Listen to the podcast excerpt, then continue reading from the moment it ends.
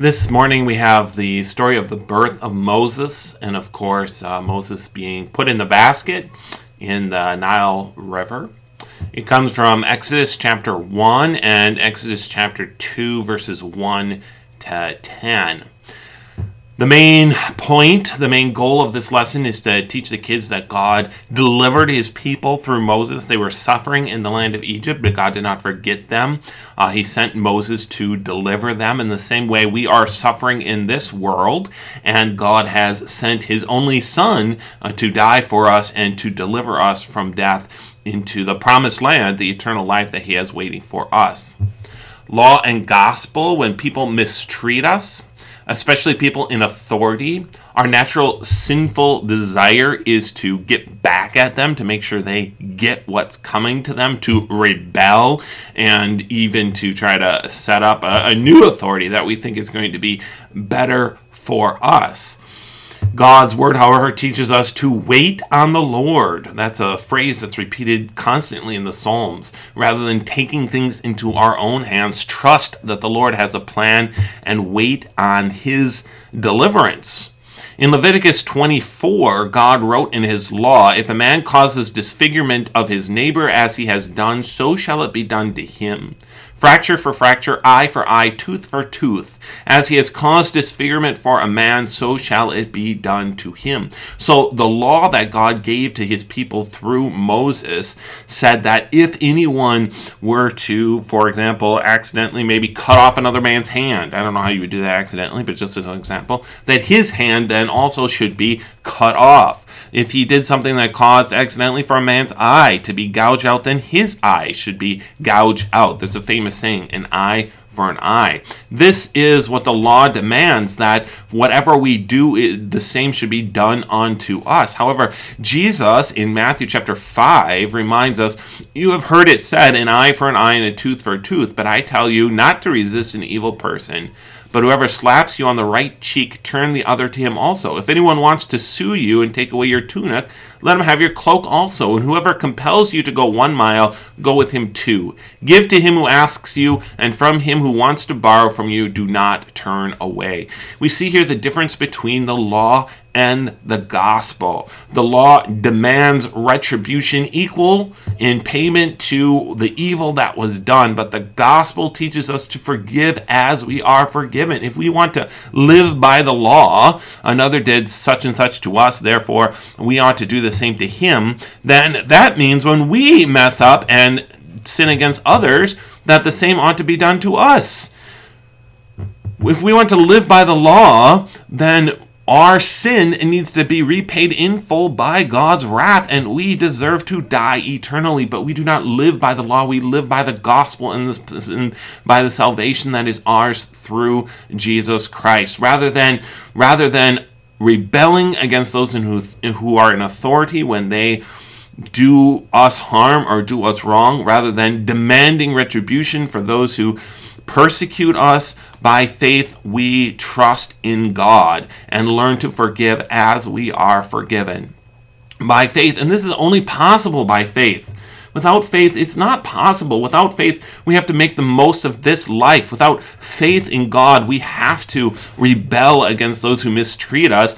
Otherwise, we're going to spend our whole life suffering and what's the point of that if we don't have faith in God and in the life to come? But by faith in Christ, knowing that we are forgiven through Jesus Christ and knowing uh, that God has a plan for us and knowing that God works all things for good, we can wait, as the Psalms say, wait on the Lord and let Him handle things. We can learn to forgive as we are forgiven. The people of Israel were slaves in Egypt but God sent Moses to set them free. We are slaves in this world. We are enslaved by sin. We are enslaved to the world, but God has sent His Son to set us free. We can wait on the Lord and on His plan, and in the meantime, we can learn to forgive as we are forgiven. Exodus chapter 1, verses 1 through 14, we're going to start out with. Now, these are the names of the children of Israel who came to Egypt. Each man and his household came with Jacob. Reuben, Simeon, Levi, and Judah, Issachar, Zebulun, and Benjamin, Dan, Naphtali, Gad, and Asher. All those who were descendants of Jacob were 70 persons, for Joseph was in Egypt already. And Joseph died, all his brothers, and all that generation. But the children of Israel were fruitful and increased abundantly, multiplied and grew exceedingly mighty, and the land was filled with them. Now there arose a new king over Egypt who did not know Joseph. And he said to his people, Look, the people of the children of Israel are more and mightier than we.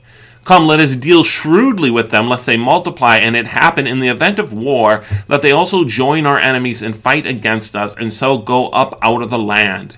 Therefore they set taskmasters over them to afflict them with their burdens, and they built for Pharaoh supply cities, Pithom and Ramses. But the more they afflicted them, the more they multiplied and grew, and they were in dread of the children of Israel.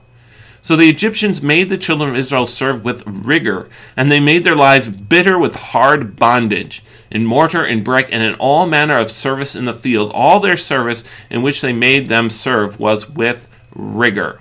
So, one thing to note about this section is that it's not as if the people of Israel were free and happy in the land, and then the Pharaoh made them slaves and gave them burdens. Notice that what the scriptures says is, is therefore they ta- set taskmasters over them to afflict them with their burdens. The implication there is that the children of Israel at this point were already slaves. They were already set burdens by the Egyptians, but now the Egyptians are increasing those burdens and they're increasing the punishment, making them work harder, punishing them more severely uh, if they do not perform the tasks that they had been set. So, why are the Egyptians so afraid of them? Well, one of the reasons is that they are more and mightier than we, so they're uh, they're afraid that they're going to be able to turn on the Egyptians. But why are they afraid that the Egyptians are going to that the sorry the Israelites are going to turn on them? Because they were already mistreating them and misusing them, and they know what they would do if somebody treated them that way, and so they're afraid that that's what the children of Israel are going to do. Uh, their sin causes them to live in fear of the children of Israel. Israel, and so they continue to mistreat them. Why did God allow his people to suffer such terrible things? And he allowed it for quite a while before he delivered them through Moses. Even if you assume that uh, Exodus chapter 1 is a relatively short time, uh, not from the beginning when Jacob came up to Egypt, but from the time when they set taskmasters over them, it's still quite a while before Moses delivers them because Moses has to grow up and uh, it's not until Moses is 70 years old that he comes back and delivers them out of the, out of the hand of Pharaoh. So, at least for 70 years, probably for many, many years longer than that, the children of Israel are suffering under the hands of the Egyptians. Why did God allow this? Why does He allow his people to suffer in this way for so long before he delivers them. He does deliver them, and that's something that we, we're thankful for and reminds us that God does deliver us. But why does he wait so long? That's a question that we often have in our own lives when it feels like, why isn't God deliver me sooner from my affliction and from my suffering? Well, the Bible doesn't tell us specifically, but we can recognize the truth and remember God's plan. Remember, everything comes back to Jesus. And when we answer questions with, because of Jesus, we're usually on the right track. And that's true here as well. Remember, God's plan is to bring the people of Israel out of Egypt, bring them to the land of Canaan, establish them there as a nation, and then through them bring forth the Savior who will save the whole world. His plan is to bring Jesus from the people of Israel in the land of Canaan. And in order to do that, God has to get the people of Israel out of Egypt and back to the land of Canaan. And knowing human nature for what it is, it's very unlikely that the children of Israel would have left Egypt if they had not been persecuted. In point of fact, even with the persecution, even considering how badly persecuted they are, they still barely left Egypt. Remember how many times when they were in the wilderness that they said, Oh, it's better for us if we go back to Egypt. It's better to be slaves in Egypt than to endure in this wilderness, than to go even when even when they weren't in the wilderness, even when they were supposed to go up and fight the Canaanites and take the land of Canaan. What did they say? They said, Well, it's better if we'd been slaves in Egypt uh, than to go and attack the land of Canaan and to, to fight this war against these people and die there in the land of Canaan.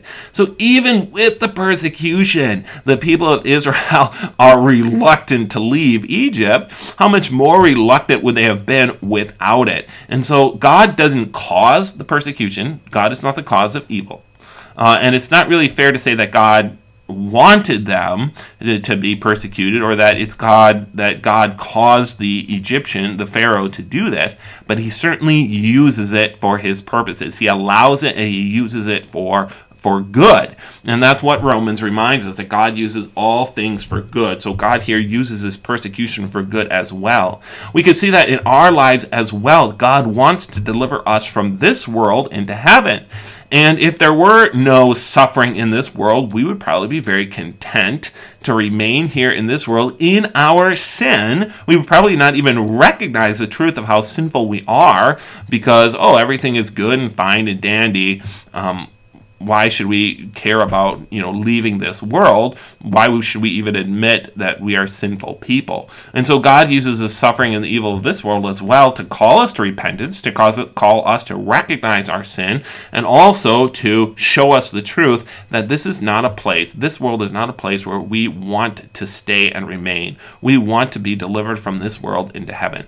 The seventh petition of the lord's prayer of course talks about this. And the seventh petition of the lord's prayer and certainly point this out to the kids. What do we pray for every time we pray the seventh petition? We pray that God would deliver us from evil. What do we mean by this? What are we praying when we pray that God would deliver us from evil? Well, first of all, we're asking that God, if it be according to his will, would keep all such persecution, all such suffering, all such evil from us.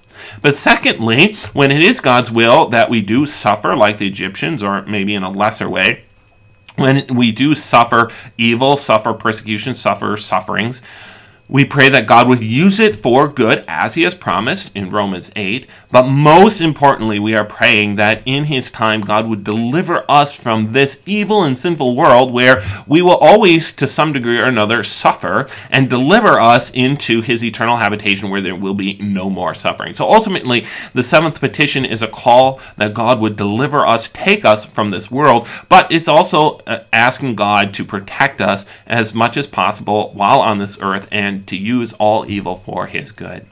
Now, the people of Israel were made slaves. They were slaughtered by the Egyptians. They were severely persecuted by the Egyptians. In our land, in our nation, Christians are not persecuted the way that the Israelites were. We might be made fun of, we might be called names, and we might think that that's too much to bear, especially when we're teenagers. Everything is too much to bear when we're teenagers, right? However, is nothing like what the Israelites had to suffer, but there are many places in the world, in fact, in most parts of the world, Christians are much more heavily persecuted. In India, I've seen it for myself. Uh, the persecution that can happen to Christians, churches burned, missionaries burned alive in their vans, pastors beaten and their houses burned as well. In parts of Africa, especially the northern parts of Africa, this happens as well. In the Middle East, of course, in parts of Asia, uh, outside of India as well. There are many places where Christians are persecuted, and we want to remember them in our prayers that God would deliver them from such persecution as well. Continuing Exodus chapter 1, verses 15 to 22. Then the king of Egypt spoke to the Hebrew midwives, of whom the name of one was Shiphrah and the name of the other Puah. And he said, When you do the duties of a midwife for the Hebrew women and see them on the birth stools, if it is a son, then you shall kill him. But if it is a daughter, then she shall live.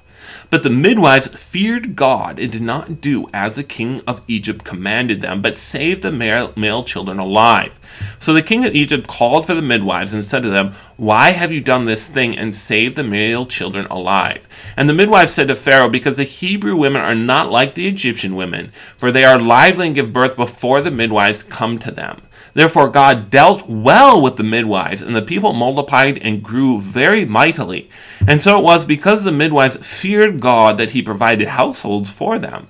So Pharaoh commanded all his people, saying, Every son who is born you shall cast into the river, and every daughter you shall save, alive. The scripture makes a point of how God blesses the midwives because they feared God.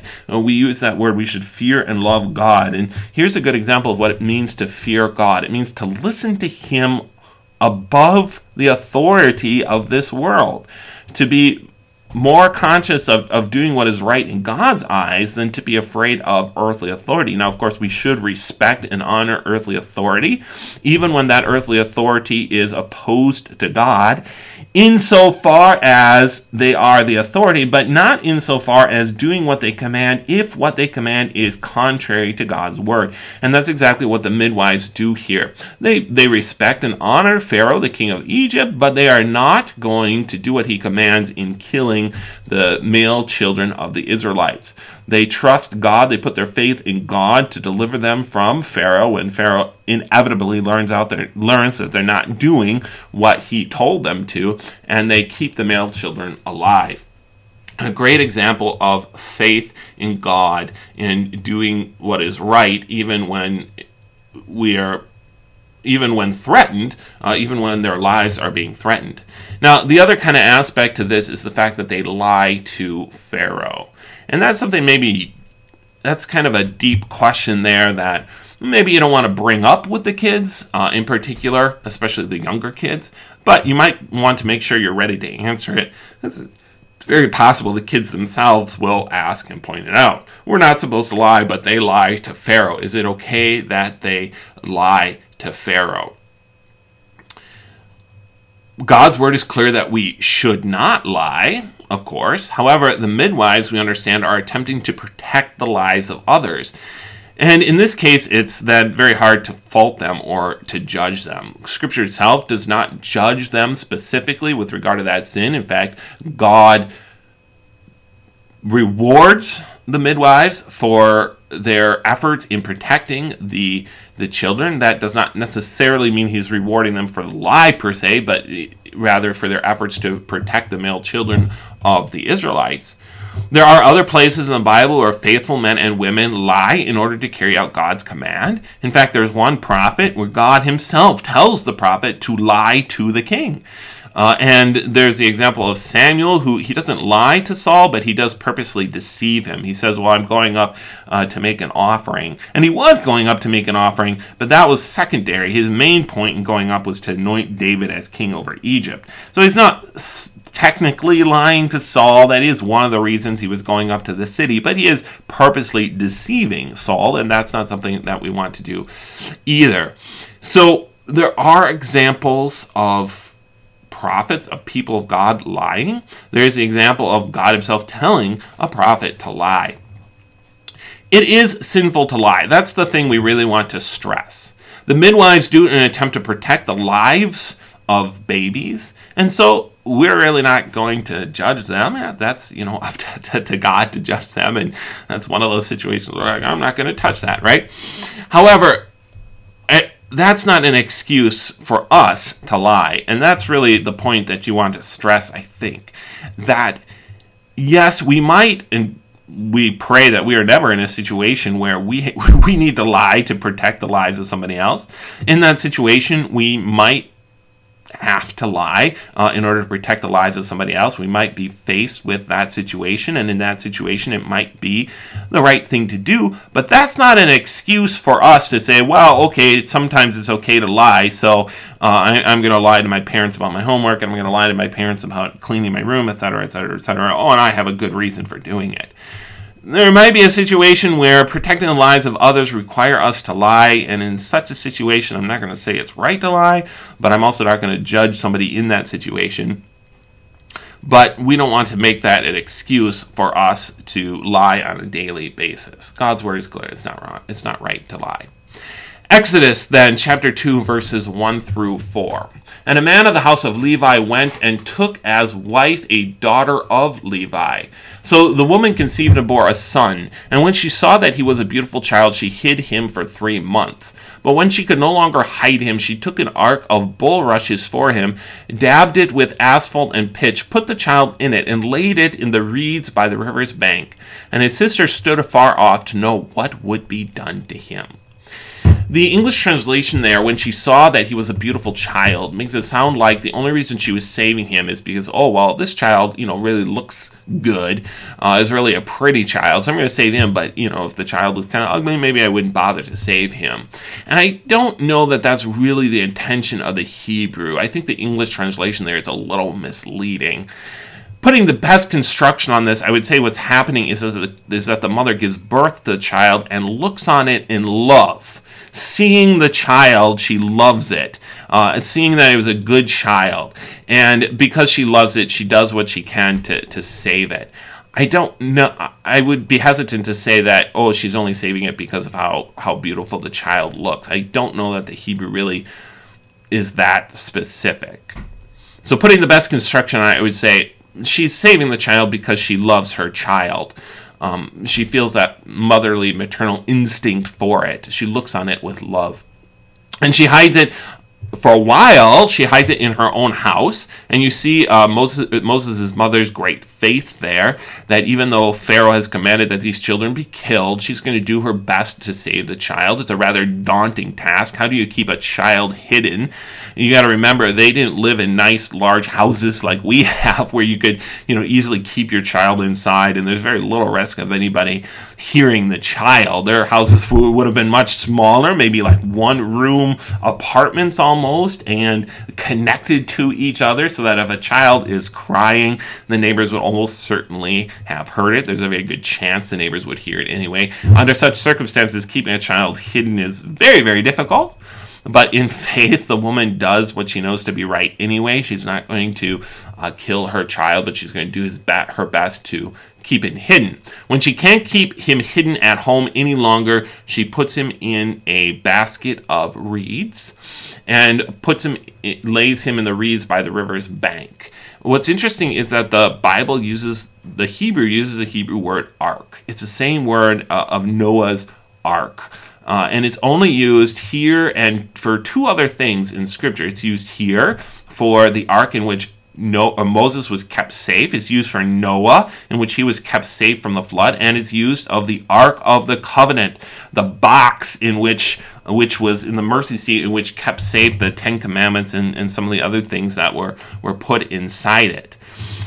Just as God saved Noah and his family through the ark, so now he's saved Moses and his people through another, obviously, much smaller ark. But nevertheless, it's a basket in which God is going to keep Moses safe, but also deliver his people. So there's an interesting connection there, both to Noah and his ark and also to the Ark of the Covenant.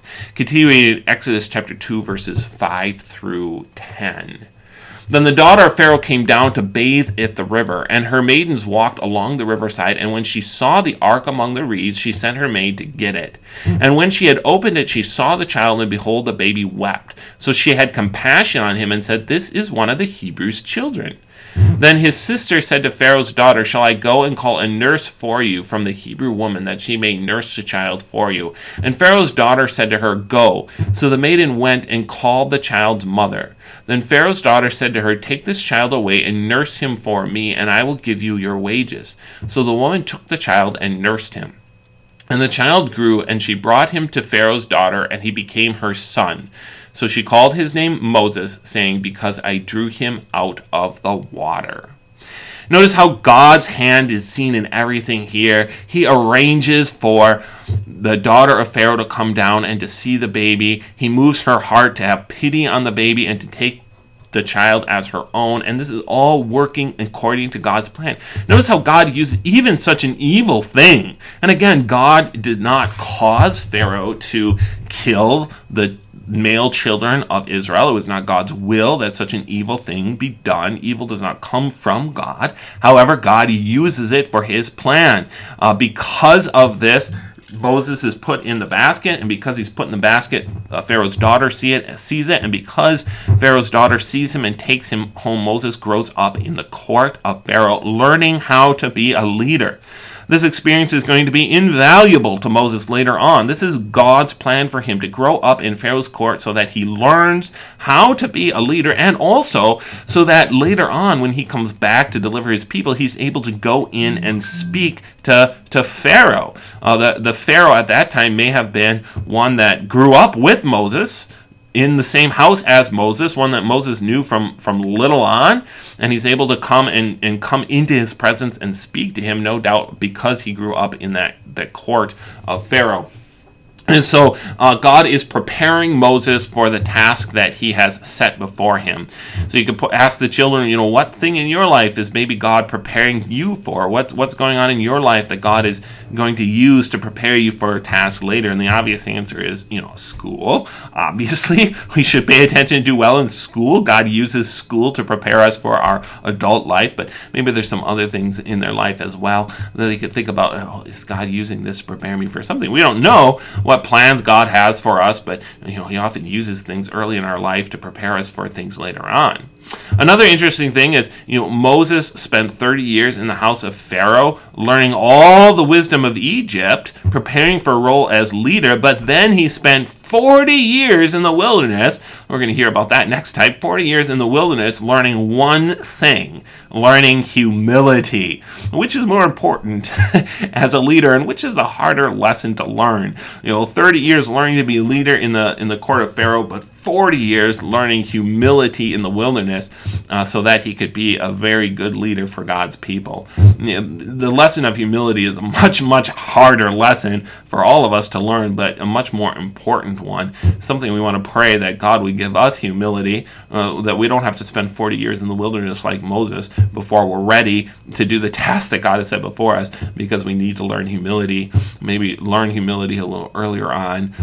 When God rebukes us, learning humility means that when God rebukes us, when God chastises us, when we're chastised, we accept it and learn from it instead of instead of getting angry. That's one of the ways that we learn humility.